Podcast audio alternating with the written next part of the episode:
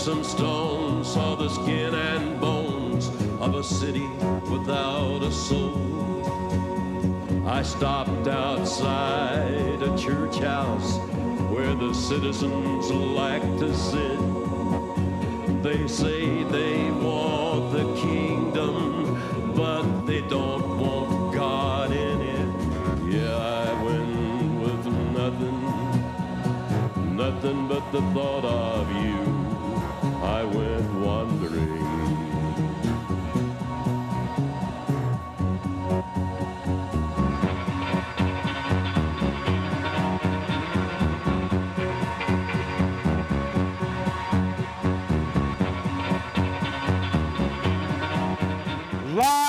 From the Mecca of Mormonism, Salt Lake City, Utah. This is Heart of the Matter, where Mormonism meets biblical Christianity face to face. And I'm your host, Shawn McCraney. If you have family or friends who can't watch the show uh, live, they can go streaming video online, www.hotm.tv, and watch it from anywhere in the world. Also, let you know next week on KUTR AM 820, also known as The Truth. Tune in if you anywhere almost in the torso of Utah to hear the show on the radio station, The Truth AM 820. We hope you'll tune in there. Um, as we speak, five young men, four of which who are returned missionaries from the LDS Church, are traveling by bus from Florida to Salt Lake City. Collectively, they make up the band called Adams Road. It's a Christian band. Those returned missionaries all came to know the Lord and abandoned ship for Him. Well, they're going to lead our worship this coming Sunday morning at Lord's Word at the Gateway Theaters in downtown Salt Lake City. We invite you all to come here and meet the members of Adams Road. And then next week, here on Heart of the Matter, uh, these young men are going to be sitting here with me, and we're going to hear about how these active, faithful LDS RMs came to know the Lord and came out of Mormonism. So again, this Sunday at 9:15 a.m. at the Gateway Movie Theaters, and the next Tuesday here on set with Adams Road, four LDS returned missionaries who came to know the Lord and became Christians. Burning Heart 08 this coming September 20th. Uh, Saturday at Sugar House Park. Great music, food, fun, worship, open water baptism. Put it on your calendars. Invite your LDS family and friends, especially those who are struggling, who are inactive, to hear a message of salvation. And uh, plan on coming Saturday, September 20th from 3 to 9 p.m.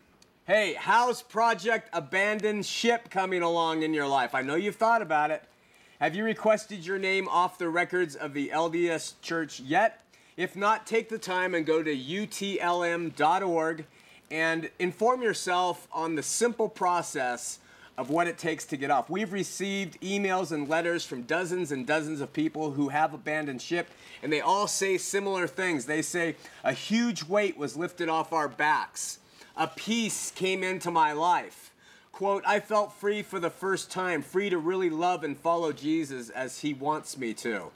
Send a message, take a stand, and abandon ship.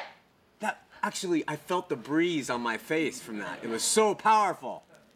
All right, for the last 11 days, we've received 314 emails. Many of them, almost all of them, full of great insights information, thoughts. We thank you. I'm going to review all. Uh, I'm going to review all. I'm going to review some of them tonight, some of the good ones. And first one came, same subject, from two different sources my good brother Brandon and a writer named Ken. Ken wrote to say that he uh, had the LDS missionaries over and they opened their Bible, the King James Version, and that they, as they were reading, he learned that in Genesis, in the Mormon version of the King James Bible, there's 15 additional verses. Well, there are verses added all throughout the Bible, my friends, by none other than Joseph Smith, who received revelation and he translated the Bible. And it's called the JST, the Joseph Smith translation. Now, I used to tell people that the King James Version of the Bible and the LDS, uh, and the ones the LDS, which is the one the LDS use, is just like all the others. but uh, except in the footnotes. They'll sometimes refer to the King James Version of the Bible. But that is not true. My friend Brandon pointed out that he was reading in Ezekiel in the LDS version of the King James Version of the Bible. And in chapter 37, there's a preface to the chapter which says, Israel shall inherit the land uh, in the resurrection. The stick of Judah, parentheses, Bible, and the stick of Joseph, parentheses, Book of Mormon, became one in the Lord's hand. So um, I have some advice now that I can see that they have biased and loaded even the King James Version of the LDS Bible with an LDS slant.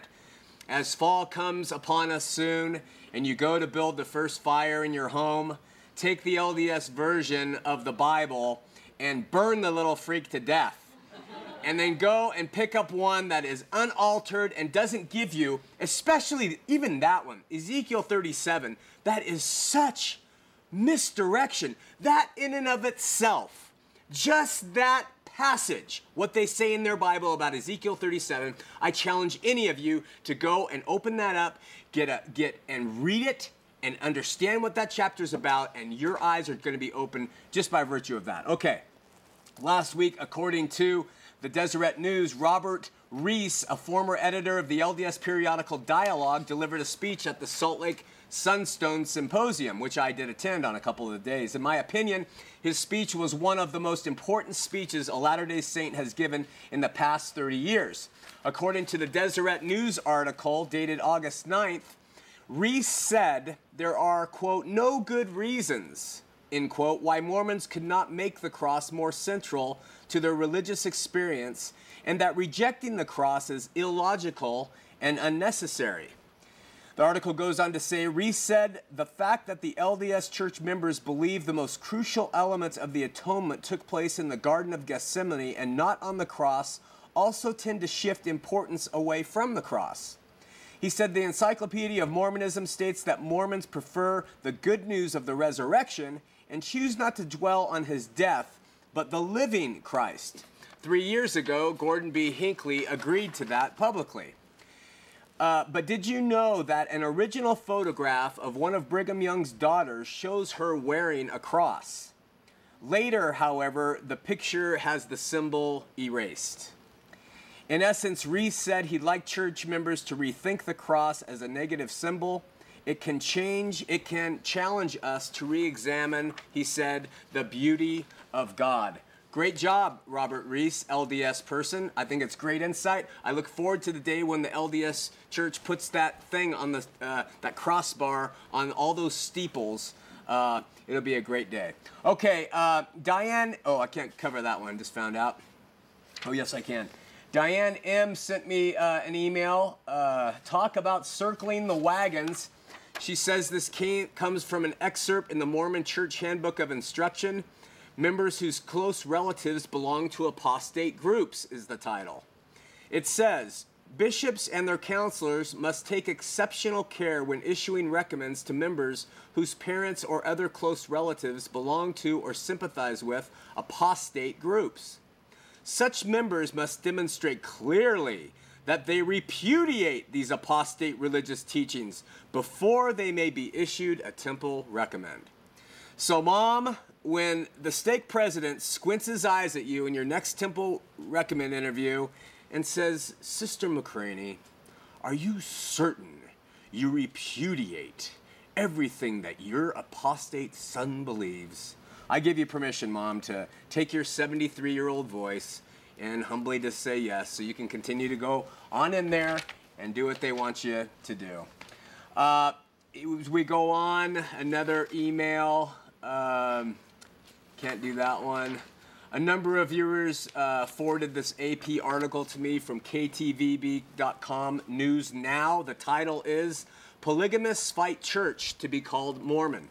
It's really an interesting read. and It talks about how the fundamentalists are sick and tired of mainstream Mormonism church's attempt to control how the media defines every sect. It says, quote, We strenuously object to any efforts to deprive us and others of the freedom to name and describe ourselves by terms of our own choosing, the Principle Voices Coalition said in a statement issued Wednesday. Fundamentalist Mormons have been referred to by that name since the 1930s, often by the mainstream church itself. We are proud of our Mormon heritage.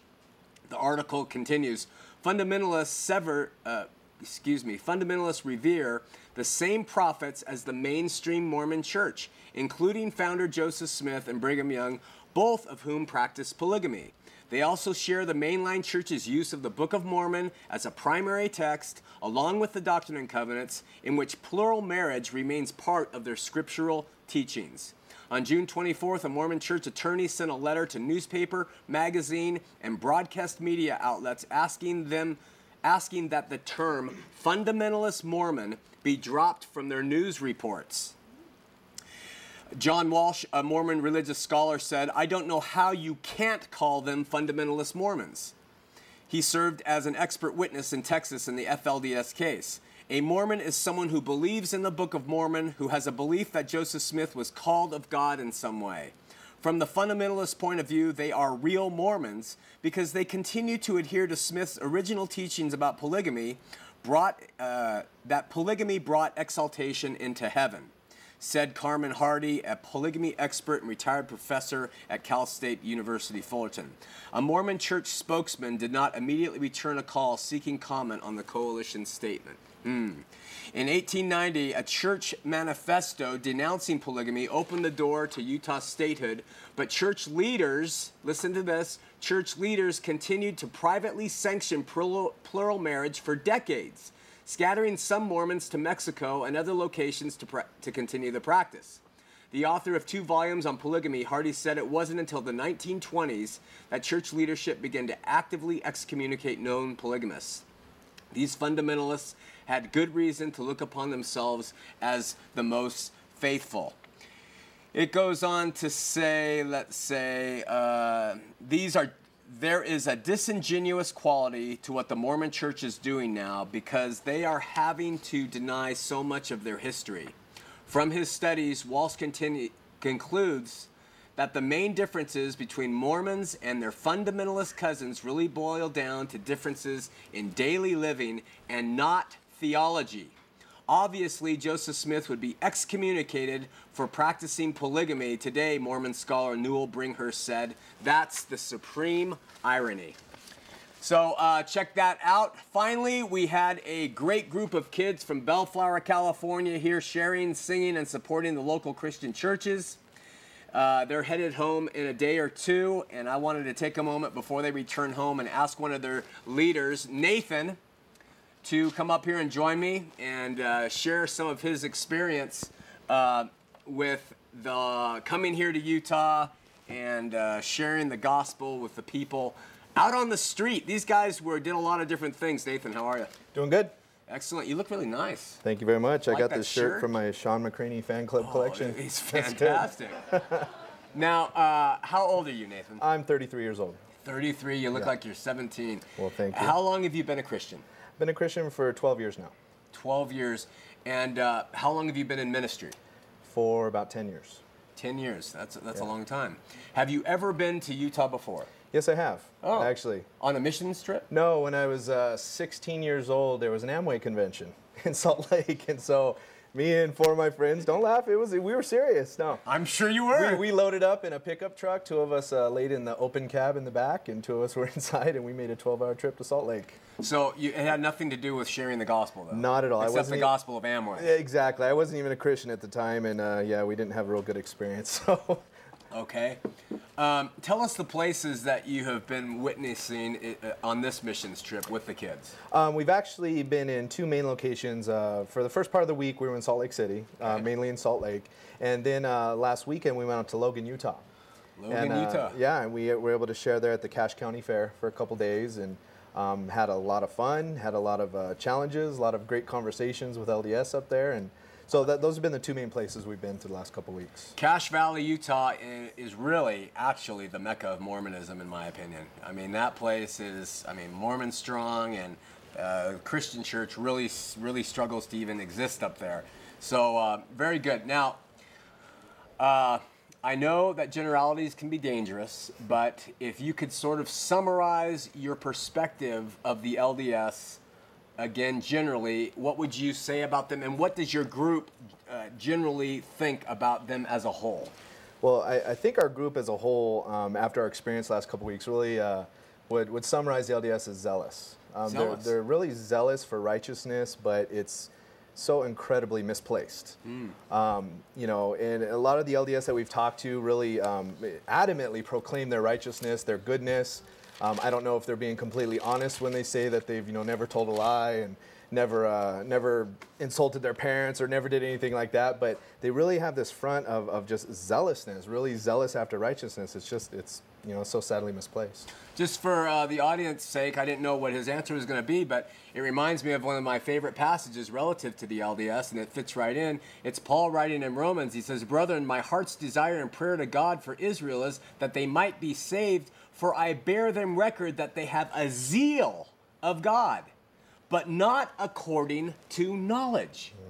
For they, being ignorant of God's righteousness and going about to establish their own righteousness, have not submitted themselves unto the righteousness of God. Yeah. Would that summarize? Kind Oh, of? absolutely. That's exactly what we've experienced out here. That's awesome. Um, what approach did you use when you were out there spree, uh, preaching? Preaching. Yeah.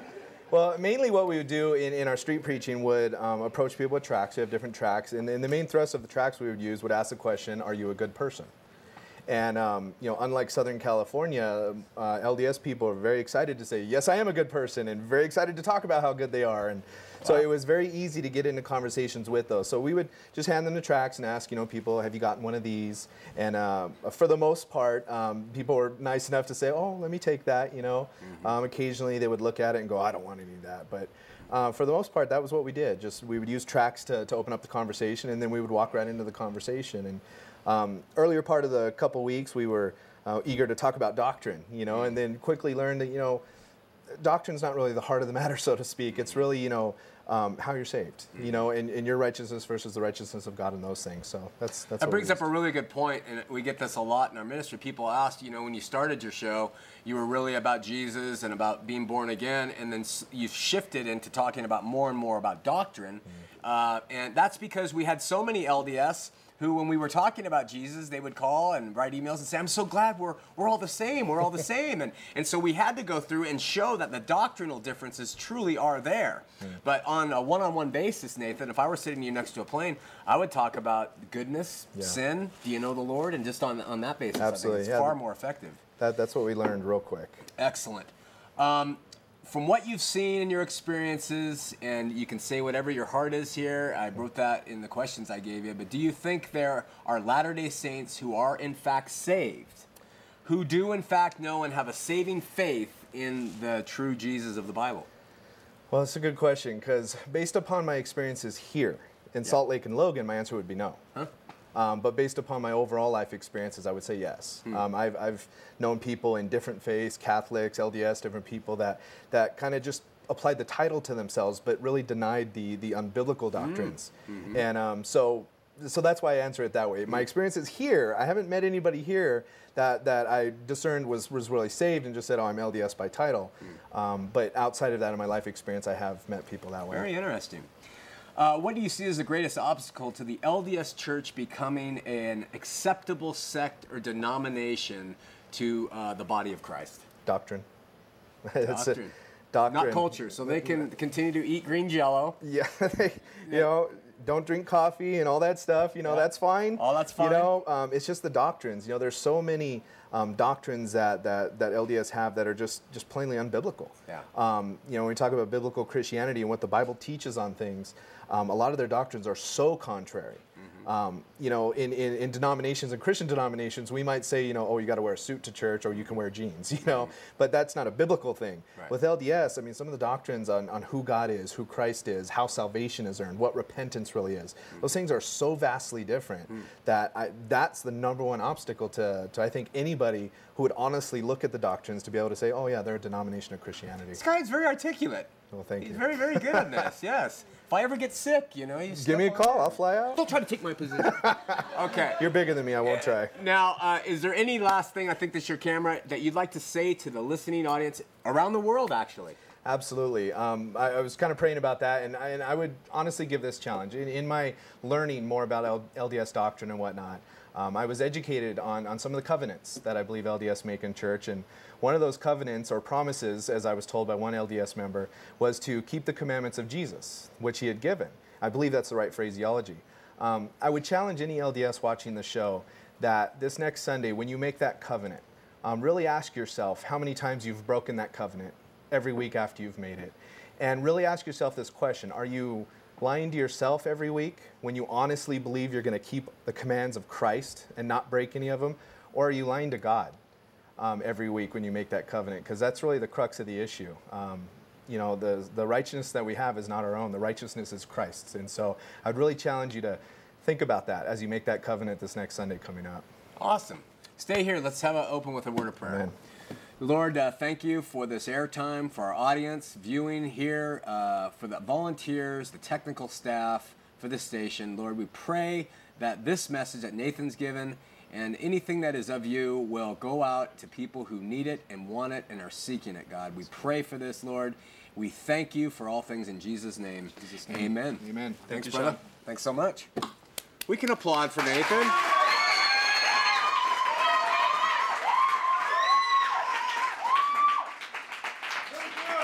This, this is an unruly crowd. That's the largest I've seen, actually. The 17 points of what the LDS call the true church is a paraphrase of scripture that's the 17th point that says, By their fruits ye shall know them. Last week we pointed out several things relative to that passage. First, the passage was spoken by Jesus, and it was in reference on how to tell if a self proclaimed prophet was of God or not. Secondly, we discussed how the Lord was very clear that a tree, which represents a true or false prophet of God, cannot bear both good and bad fruit. It either bears all good fruit or all bad fruit, and it is by this fruit that we can tell if the tree or the prophet is of God. Finally, we talked about how the individual fruits a person bears are indicative of his or her Christianity or personal relationship with Jesus, and that they're not fruits of their belonging to a particular religion or denomination. We pointed this out because it shows that the body of Christ, the true church, is made up of believers who are tapped into the vine. That's who the body of Christ is made of, and not an institution that claims it's his only true church on the face of the earth. Okay, so tonight we're going to apply the Lord's teachings in Matthew chapter 7 to the self proclaimed prophet Joseph Smith Jr. He claimed to receive revelation from God's mouth to his ear. His believing contemporaries claimed he was a prophet. Latter day Saints today still refer to him as the prophet with a capital T. He's the prophet. Referring to Joseph Smith, the Mormons today, whether LDS or FLDS, sing Hail to the prophet, ascend into heaven. Traitors and tyrants now fight him in vain. Ain, ain, ain.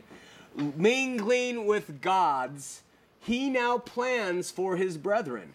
Death shall not conquer the hero, Joseph Smith, again. Interestingly, all LDS doctrine practice, and I would even suggest culture, comes from the things Joseph Smith claimed were from God. Relatively speaking, all of the LDS prophets after Joseph Smith have provided very few uh, doctrinal revelations to the members of the church. I can think of there was tithing being enforced by one prophet after Joseph Smith. There was a revelation to end the earthly earthly practice of polygamy. Brigham Young's Adam God doctrine was presented by Brigham Young, but the LDS today claim that Adam God was never a doctrine but a theory.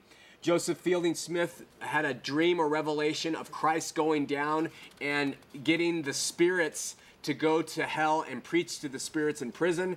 And there was a revelation in 1978 that all worthy males could now hold the uh, priesthood, whereas before black people could not. Almost everything else came from God through Joseph Smith or from Joseph Smith himself. Let's see if we can decide over these next few weeks where they came from. In my opinion, which is certainly not fact, it's just my opinion, but in my opinion, everything Mormons do today, whether they are mainstream LDS, fundamental LDS, crazy fool LDS, faithful LDS, is fruit from the tree called Joseph Smith. So we're going to take these next two shows and apply the Savior's teachings about prophets to Joseph Smith and see if his fruit was all good, therefore all from God, or if his fruits were ever evil and therefore not from God. I'm going to attempt to progress through this chronologically.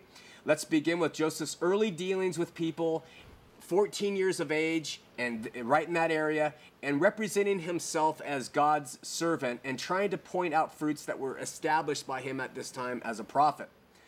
Let me say from the beginning that Mormonism, by the world standards, appears to be a, tr- a tree that once produced kind of strange fruit, but now produces, when the world looks at it, a tree that produces this really good, good fruit. Uh, let me remind you of something. It's a, all a matter of perspective. Are we viewing Mormonism from a, hu- a humanitarian, earthly perspective, or are we viewing it from God's perspective? Latter day Saints generally are very hard workers. They have thrift and industry down to a science. They are organized. They're very good since the beginning at record keeping. They're self disciplined. They, they appear to have very good family values. They uh, expect a high standard of living from their members, and they produce good theater and choirs and performing arts. But remember, Karl Marx could have been the author of this of the underlying philosophy that produces this kind of fruits. Uh, Sun Myung Moon, L. Ron Hubbard, Mother Teresa, anybody bent on helping the human course, directing them to do better, uh, whether it's good or evil, could accomplish these things. The question is, are the fruits of Mormonism from God? Looking way back to 1820, I would suggest that Joseph Smith, who was failing at being a treasure seeker with his father to find buried treasure with the use of a stone, and go onto people's farms and say, There's treasure buried there, and they would dig for it, and they'd say, Wait a minute, the demons of the earth have moved it, it's over there, and then they'd move over there to get it. He failed at doing that, and so he moved over into religion, and the first fruits of Joseph Smith's tree were born deception. Tonight is deception, the first fruit from the tree of Joseph Smith. He deceived people about his claims to see money and treasure buried in the earth with a stone. That very same stone was used, according to Joseph Smith and LDS historians today, to translate the so called Book of Mormon. He, de- he deceived people about his claims to uh, believe that he saw God his first uh, description of that was that he kind of saw this light. His second, his second, his second deception was that he kind of saw God and Jesus, or Jesus, or angels, and this and that. And finally, about uh, 20 years after the fact, I think, he came up with this. He saw God the Father in a body of flesh and bone, and Jesus Christ in a body of flesh and bone, standing together, two separate and distinct entities. Watch our show on the first vision if you want to learn more. He deceived people then and now relative to the origins and the contents of the Book of Mormon and the Book of Abraham. He deceived people with convenient ad hoc revelations which make up the present day doctrine and covenants he would come up with revelations that were very suited to what his needs were and say, Thus saith the Lord. He deceived young women about God, saying that he told them that they must become his wife, even when they were married to other men. And he deceived his wife by hiding these women from her. Such fruits of deception completely enrages the God of heaven and earth, especially when it le- leads people to follow another God. Remember Deuteronomy chapter 13. It's, God says, If there arise among you a prophet or a dreamer of dreams, and giveth thee a sign or wonder, and the sign or wonder come to pass, wherefore he spake unto thee, saying, Let us go after let let us go after other gods which thou hast not known, and let us serve them. Thou shalt not hearken unto the words of that prophet or that dreamer of dreams, for the Lord your God proveth you to know whether ye love the Lord your God, singular, with all your heart and with all your soul. Notice the plural that God uses in this revelation here in Deuteronomy. He says, if there's a prophet or dreamer of dreams who tells you to go after these other gods, lowercase g with a plural, don't go after them. He says, I want to see that you approve that you follow God, Lord, singular, one. What does God tell the children of Israel to do in Deuteronomy 13 to these guys? He says, And that prophet or the dreamer of dreams shall be put to death, because he has spoken to turn you away from the Lord your God. Now, this fruit of deception introduced by Joseph Smith to the world has bore seeds, and that seed has produced more trees, which have produced more fruits in the heart of Mormonism worldwide. It is no wonder that the state of Utah is known by the SEC as the security scam and fraud capital of the nation, if not the world. Mark Hofmann, a returned missionary and temple attending Mormon, was able to deceive all sorts of people, especially the higher up leadership, because he knew he they did not have an ability to discern a lie, and he capitalized on that and he deceived the deceivers. If you read his bi- the biographies written about the guy, he said, "When I came in and I pr- produced them this fraudulent piece of paper, I fully expected them to look at it and say." Man, the Spirit tells me this is a fraud. Instead, they said, this is wonderful. It is tremendous. And he thought, hmm, I'm going to start giving them more documents that he forged. It ultimately end, ended in murder. The concept of lying for the Lord is well established among many of the LDS faithful who believe there are times when a lie, especially a lie to protect the church, is justified and from God Himself, who Scripture says cannot lie. Sadly, because of Joseph's teachings, deception is alive and well in the lives of most local members too. It's self deception. Nathan mentioned when they take the sacrament, they promise they covenant to obey all of God's commandments, fully aware that they are not going to obey those commandments. And yet, by promise, sacramental covenant, they make this. This is not lying for the Lord, it's lying to the Lord.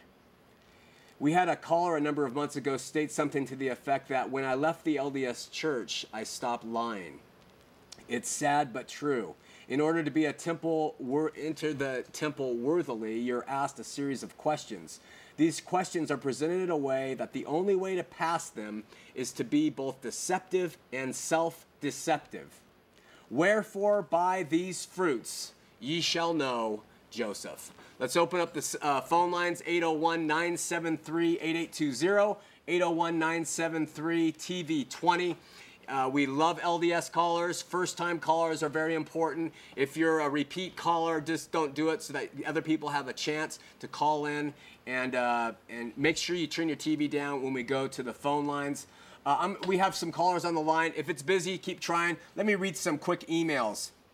This is from a guy named Miles. It was uh, he talked about growing up Mormon. He's a returned missionary. He says, uh, uh, throughout high school and after, I always struggled to keep the word of wisdom and law of chastity. I would go through roller coasters of emotion, guilt, and mostly shame, and if I slipped a beer or touched a woman. From the constant cycle of repent, sin again, repent, I couldn't look at the bishop in the eye for nine months out of every year. this is terrible. I mean, uh, you know, it's it is this cycle, these revolving doors that you, because you're under your own power to overcome your sin and to work your salvation out with fear and trembling, because it's you who does it uh, there is a revolving door with some of these people into the bishop's office. You know, they have these moral problems, and they go in and they they throw it up all over the bishop's desk, and he absolves them after they wait for two weeks to partake of the sacrament, and then they they really buck up and they go for six months and they're clean, and then boom, they're back at it again. And you know, when you turn it to the Lord and you say, I can't do this, I have absolutely no power to do this. Please, God, help me. Don't let me think I can do it ever that's when you start to have progress in these things. So, Miles, I hope you're able to find that out. Uh, let me get one more in here. This is from Ray in Hawaii. He says, How do Mormons justify a molten image of an angel on top of their temples? Are we not commanded by God not to mold images of anything in heaven or in earth? I don't even need to comment on it. I don't even need to make a comment. Ray, it's an excellent question. LDS, answer that question for us when you call, okay? Call and tell us, tell us about that one. Um, skip that one. Uh, this uh, when we had a show and I was talking and someone called in, I think two weeks ago, and said, "Hey, Christian churches are all fighting with each other. They can't get along, and uh, so look at our church. We're all together." Uh, uh, Laura wrote, "The same thing can be said about Mormonism." She said they don't agree on much of anything, and it seems to me that the LDS Church is apostate because Joseph Smith said God told him that plural marriage was an everlasting covenant. So now we've got people who say, I'm going to follow that. We have people who say we're not following it. We have, ha- we have had sects break off, S E C T S, break off from the LDS church. And I'm sure sex is broken off from the LDS church too. But we've had sects, hundreds of them, break off, break off, break off from the LDS church. So, you know, all this stuff is all good emails, relative, and just keep searching for the Lord. Let's go to Kay in Nampa, Idaho, first time caller. Kay, you're on Heart of the Matter. Yes, hi. Um, I have a question. Uh, in the Mormon religion, does the devil and Jesus, are they brothers? Uh, they are spiritual brothers. Yeah, the Latter day Saints believe in a pre existence, and uh, they believe that we were created spiritually by Heavenly Father and his wives, or wife now, but it used to be wives. And so uh, we all existed. Everybody who's on earth existed as spirit children. And the first child, spirit child born to God the Father and his wife was Jesus. And then up there at the top was Satan. So that made them spiritual brothers. And that's what people mean when they say that they are brothers. The Christians obviously believe that Jesus is uncreated, that Jesus was the creator of all things, and uh, therefore he's not the brother to any any spirit being, any angel, any human being. That's very true. I'm a born again Christian, and I watched the God Makers, and I wanted to know if it was true or not. Yeah, that one's true in the God Makers. There's some other stuff in that that's not true, but that that one is true. Okay. Okay, well, thank you so much. Thank you. Bye bye. We're going to uh, Eric in Auburn, California, first time caller. Eric, you're on Heart of the Matter. Hey, great. How you doing, man? I'm doing well. How are you? Doing wonderful. Hey, you know, I just wanted to call in and comment that, uh, you know, everything that you were saying about, you know, the lying for the Lord. I, I don't know, you know, I've been in dialogue with a few Mormons, and I don't know if it's if they're lying or if they're just so ignorant about some of the things that they speak of. Um, I just, uh, I have a Christian band, and we were recording in Oakland, California, and uh, we noticed a big Mormon temple, and we had never been to one, you know, so we went up there, and I ended up speaking to the director of the Oakland, California Temple Visitor Center. His name's Robert G. Peterson, and one of the first things he did was start going off about how, you know, the Trinity was just a creation at the Nicene, you know, cr- uh, council, and it, it didn't exist before that. And I'm just like, are you like lying to me right now? I mean, I'm like, where'd you hear this? Who taught you, and why'd you believe it? You know, so. I mean, you definitely encounter that, you know, a lot, or at least I have in my experience when I dialogue with Mormons. So. Yeah, that one, Eric. Uh, uh, actually, that's good because he was being truthful about his feelings about uh, about the Trinity. Uh, Yeah. You know, but sometimes you're gonna. They really do believe that there are that milk before meat is the justification they use. And so, if you ask a question that they don't feel you are prepared to receive, like uh, pearls before swine, they they will not give you the true answer. They Oh, yeah. want they want to lead you. So your point is well taken. In fact, I like to tell the audience go on YouTube and uh, put in "lying for the Lord" or type in Robert Millet. And you can get an actual videotape of the guy at BYU. He's a professor, and you can get a videotape of him teaching other LDS about how to answer these questions.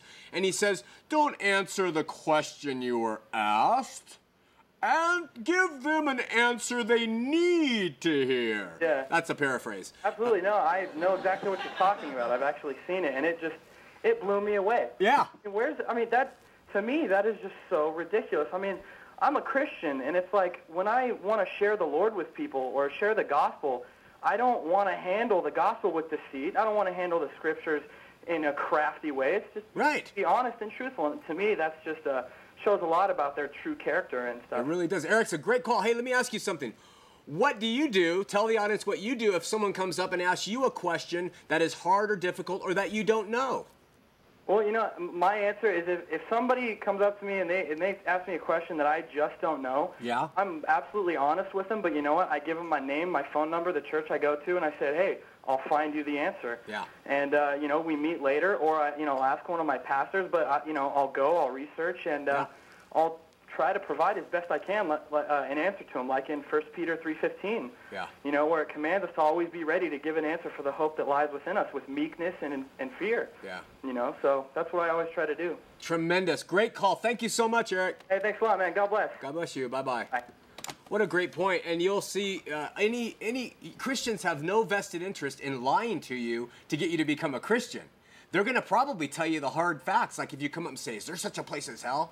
I'm sorry, but there is. I like to be po- politically correct, but uh, there is. You know, a Latter Day Saint might say, "Well."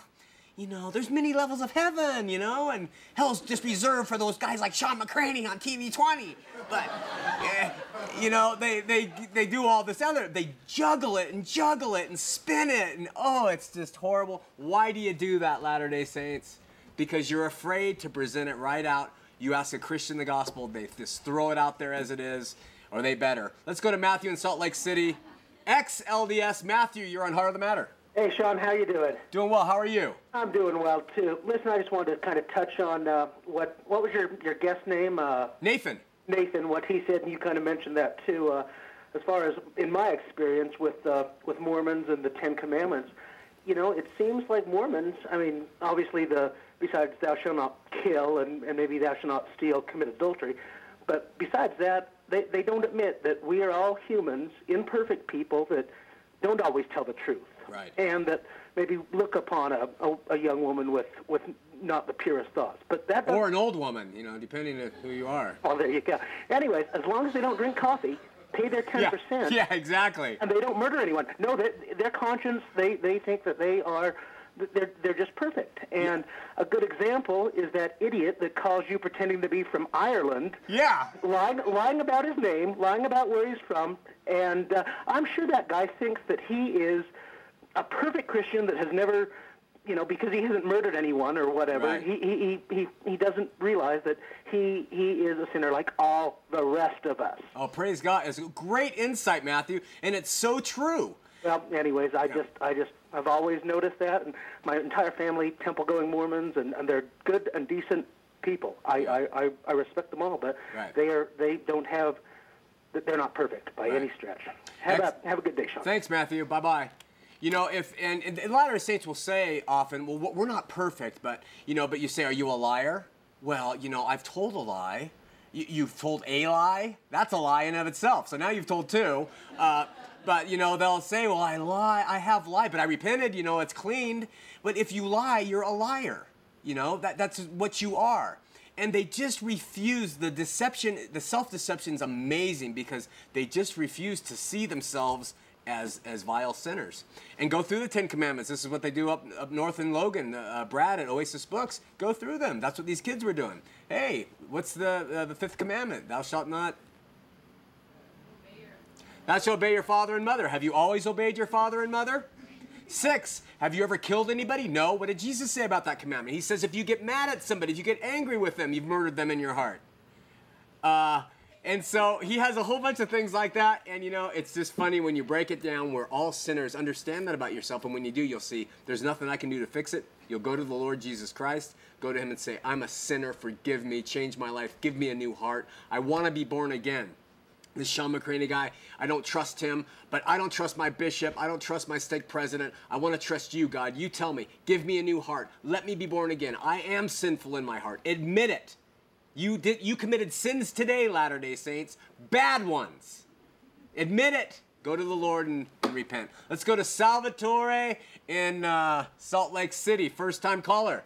Salvatore, you're on Heart of the Matter. Hey, uh, Shawn, Hi. you mentioned something about uh, burning the Bible because it had extra chapters.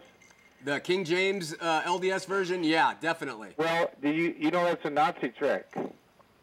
It's a Nazi trick? To burn books. Oh, so you, you just keep any book around, huh? Well, that's a Nazi trick to burn books. You know what? I it, just you know Hitler hated Picasso too. Does it mean he had terrible taste in everything? Um, I'm not talking about him. I'm talk, talking about you burning books. hey, burn the Bi- burn the LDS Bible, and I don't care who. Why should you burn it? Because it has false things in Uh, it that lead people astray. Nazi trick. Well, whatever you want to call it. Okay, uh, something else. All right. Do you know that your station uh, advertises uh, uh, uh, things that uh, I know you don't want to hear a specific product, product but You can say uh, whatever you want. there's a vacuum cleaner commercial. Uh, Is that a Nazi trick, too? A vacuum cleaner. You get one for free. The only problem is, hello. I'm here. Oh, the problem is, you can't. I can't use. I I called them. I said I don't need to. I can't. I'm going to hold a vacuum in each hand and vacuum. They said, oh, the second one is free. I said, oh, okay. So I get the second vacuum cleaner, and all, all you have to do is pay shipping and handling. The vacuum cleaner costs eighty dollars. The shipping and handling is one hundred and forty dollars. And and this is your station. This is your station. So you don't have any vodka? You you you religious nuts. You. Or did he drink it all in the state? Uh, listen. What? You know what? Look at you. What is your point? My you point know, is- what? I should control the advertising on, on the station that our show airs on. Absolutely. Yeah. Well, isn't that a Nazi trick? Speak to the people that run the station that allow you to be on and tell them to stop doing the false advertising. All right. Well, thank you. I, I, I plead with you to do that. okay, Salvatore. Okay. See ya. Have a good evening. You too. Bye. All right, we're going to George in West Valley, first time caller. George, you're on Heart of the Matter. Yep. You're on the air, brother. Oh, hi, John. Hi. Um, I'm LDS. Yes. And my mom is a Catholic. Uh huh. And my dad is a Methodist. And your dad's a Methodist? Yeah. Okay. And my question is, um, all the teaching of the LDS Church is a lie. They never, they never uh, mention any any right. Everything they teach is wrong. Uh, no, not everything they teach is wrong. But the fact that they share truth doesn't make them right. Yeah.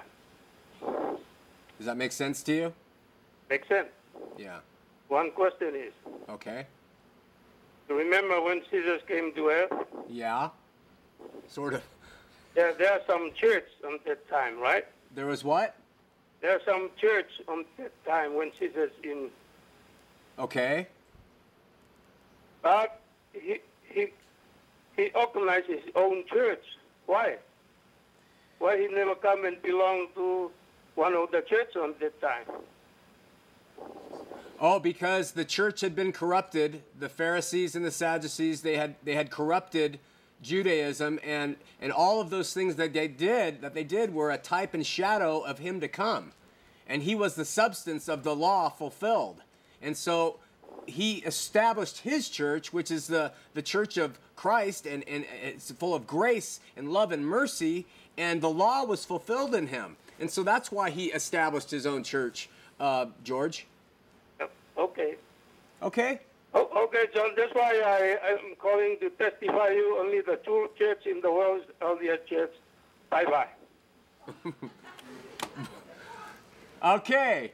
So uh, we have Dawn in Ogden. Dawn, you're on Heart of the Matter. Uh, Shawn, praise the Lord. Praise the Lord. You're, you're a blessing to our Father in heaven, and the ministry and what you do is God's work. And people need to uh, be adjusted on this and know and not be deceived. This ministry is here solely for the purpose of the love of God. We love our LDS brothers and sisters, and and it's a shame that we feel that they're they're being deceived. Yeah. There's going to be some of them, uh, sadly to say, that uh, you be on the left of them and I be on the right of them in the kingdom of God. And I hope they're not unhappy with us being neighbors because as Christians, we're going to heaven to be with God. Right. Uh, that's, I, I I left the church in 1982 due to a lot of uh, help and research with uh, uh, Gerald and Sandra Tanner, Ed Decker, Jim Spencer. Uh-huh. And it wasn't just a, a snap decision. Uh, There was a lot of research that I put into this to where it got to the point, brother, to where I, I physically got sick from the things of what I was reading from the Journal of Discourses, Yeah. uh, the history of the church. And, and, and after I left the church, I, I have seen so many miracles, countless miracles of, of healings of cancer, of lupus disease, of spinal meningitis. A child's back completely covered with water blisters and left in, in minutes. and these things, and spinal meningitis. Uh, faith offerings where God had told me to empty my pockets and uh, of everything of what I had, from anywhere from thirty dollars to hundreds of dollars, and instant blessings within three days. Well, that's uh, wonderful. Tenfold. That's really wonderful, Don. I really appreciate your comments because it does reemphasize. We often get set. We often are told that our ministry is just about hate, and uh, it's not about no, hate. No, it's not. We love these people. All right. Thanks so much, Don.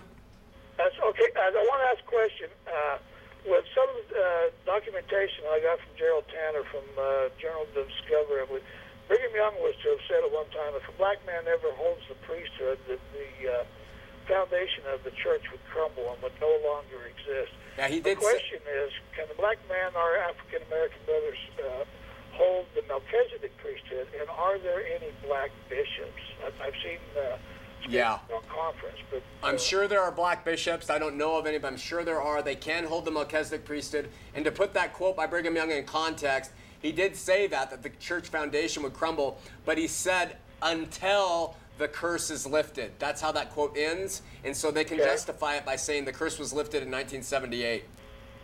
Oh, uh, oh, when uh, Spencer Kimball Yeah. gave priesthood to. Exactly. Uh, Hey, thanks a lot. okay, God bless you. God bless you. Bye bye. Uh, we're gonna go to Steve in Pleasant Grove, first time caller. Steve, you're on Heart of the Matter. How you doing? I'm doing well. How are you? Good, good. Um, just want to say first off, I, I think you're doing a wonderful job um, speaking to people and uh, taking calls and answering questions. Um, I'd like to just uh, kind of put this out or get your take on it. I'm a Christian, Uh huh. um, and I'm just a little worried sometimes with what churches and what men, what the men that lead these churches say. And um, you know, I don't trust man. I I try and follow the Bible, Ten Commandments, things like that. Right. And am, am I a horrible person for not wanting to go to church, but you know, just trying to live a good life? Yeah, you're not a horrible person. You're probably just a thinking person, and and you're you're listening, and you're and maybe what you may err in putting too much uh, trust in men. And you say you don't put any in men, but the problem is is you have to have been disappointed by men in the first place. So uh, maybe go and just realize that they're trying to do their best. Uh, They they make mistakes. Everybody does. We have a small uh, para church that we do, and I make mistakes every week. I probably say things that are dri- driving people away too. We just you just try. But church is a good place to congregate with like-minded believers. It's a place to hear the word preached. That would be important for whatever church you pick to hear it preached and taught. To worship the Lord with other people who believe Him. It's a great experience, and those things are not bad. Some men have made religion a very ugly thing, but maybe just discount that a little. Don't put so much emphasis on how failing they are, and just try to find the good things within it. Uh, but you're never going to find a perfect one, and they're always going to disappoint you. Men just have a habit of doing that. You know? Yeah, that's I've I've gone to some services, uh, uh, like an evangelical Christian church. Just just go and listen to them speak about the Bible and stories in the Bible, and I I think that's you know not a bad thing. Yeah. When when people get caught up in it and you know or That happens very easily. yeah, that's I'm I'm just putting that out there for people of any religion, whatever. Just uh, use your brain and you know and just uh, know, just don't get caught up in what man says. Uh, you know, go to the Bible, I guess, and try and research things and uh, you know figure it out for yourself. All right, Steve, thanks so much. Thank you. Have a good evening. God bless. Bye bye. Bye. We're going to Melissa in Buff- Bluffdale, not Buffdale. Uh, Melissa, you're on Heart of the Matter.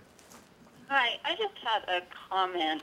Um, my husband, we had some missionaries come to our house a couple of days ago, and my husband was talking to him, and he got out because we've got a set of the history of the church books, and he got out and was talking to him about how Joseph Smith killed some people, and and he says, well, that he would look into it. Well, then a couple of uh, the next day they went downstairs where my children were babysitting, and my son was talking to him, and he, he my son made a comment that there's no proof that you know, I believe anything at the LDS that, and my and my son says, well, you talked to my dad the other day, and he made my, my son made a, you know, made the comment about them coming up, and he says, oh yeah, I remember your dad. He says, you know, I went through the track that he gave me of of all the quotes and stuff. He says he must have a, a misprint in his books. He says because that's not none of our books. Huh. Well, uh, so are you asking about the validity of whether Joseph Smith killed people? No, um, we I, no, I'm a Christian and I, and I don't believe in in the LDS, but I just thought that you know these people are going, you know, doing their door to door, and they're hearing about what's in their history books, but then when they come across other people, they're saying that it's not true. That you know, he he was basically saying that we had some somehow we got a misprint Right. of their books, but their their copy that they have doesn't have that in it. So somehow we got a misprint that says Yeah. You got the misprint and they don't. yeah. Yeah. Great point, Melissa. Thank you so much. Thanks. Okay, bye bye. Uh, yeah, one of my favorite things uh, at home when I'm driving down the street or I'm someplace and the missionaries come in is uh, how many wives Joseph Smith have? And uh, they always say one. No, he did. Come on, keep guessing. That is not true. It is true. How many? Come on, tell me. And uh, they they just don't know. You want to meet you want to meet a couple people who don't know LDS church history nor the doctrines. Uh, talk to the missionaries, and uh, and that's that's really amazing, isn't it? But that is the absolute truth because if they knew it, they would have a very hard time going out there and selling it. So they get these young kids, and there's a really it's smart because those young kids when they knock on the door and a and a family answers and the husband's there, he's not threatened by some you know skinny necked guy coming into his house. So come on in, elders, and they're all friendly and they sit down and they don't know the truth, so they teach you this really happy go lucky thing. And it's only when you join and start really getting involved, and all your kids love their friends there, and suddenly you start learning you're gonna become a god, and Jesus was a created being, and and all these things, you know. So that's kind of how it works. Uh, listen, got it. Uh, Jeff, sorry. Uh, Brian, sorry. Other callers, sorry. We're going to move on at the end of the show. Don't forget this Sunday at the Gateway Theaters, downtown Salt Lake City. Come and see Adams Road, a music group that includes four faithful returned LDS missionaries who have come to see the light and abandoned ship. They're going to share their testimony on Heart of the Matter next week here and tell us about what it means to be a Christian relative to uh, having been a Latter day Saint. And uh, I just want to say to those LDS who might get a little angry tonight's stuff and my joking around, I do a lot of that. I saw met a guy named Mitch in uh, the supermarket. He came up to me and said he's LDS. He's a Sunday school teacher. He watches the show every week. He's learning a lot, and he wanted to know if I thought that he was saved. And uh, I said, "Well, Mitch, tell me, do you, do you uh, do you believe the Lord Jesus Christ came, suffered for your sin? Do you believe he died, that he resurrected? Do you believe he is God in the flesh? We talked about all these different things. Yes, I believe it. Yes, I believe it. I believe I'm born again. I said, then I'm not the person to make that judgment, Mitch. You keep watching, you keep searching. And that's about how the dialogue goes one on one with me, with anybody from our ministry. With most Christians, you're going to see one on one basis, it's going to be a talk from love and just, you know, do you really know the Lord and Savior Jesus Christ? If you don't know him, you have every opportunity. Nothing is stopping you to go to him and say, Jesus, forgive me of my sin. Take over my life. Give me a new heart. I want to be born again. We'll talk about that more next week here on Heart of the Matter. See you then.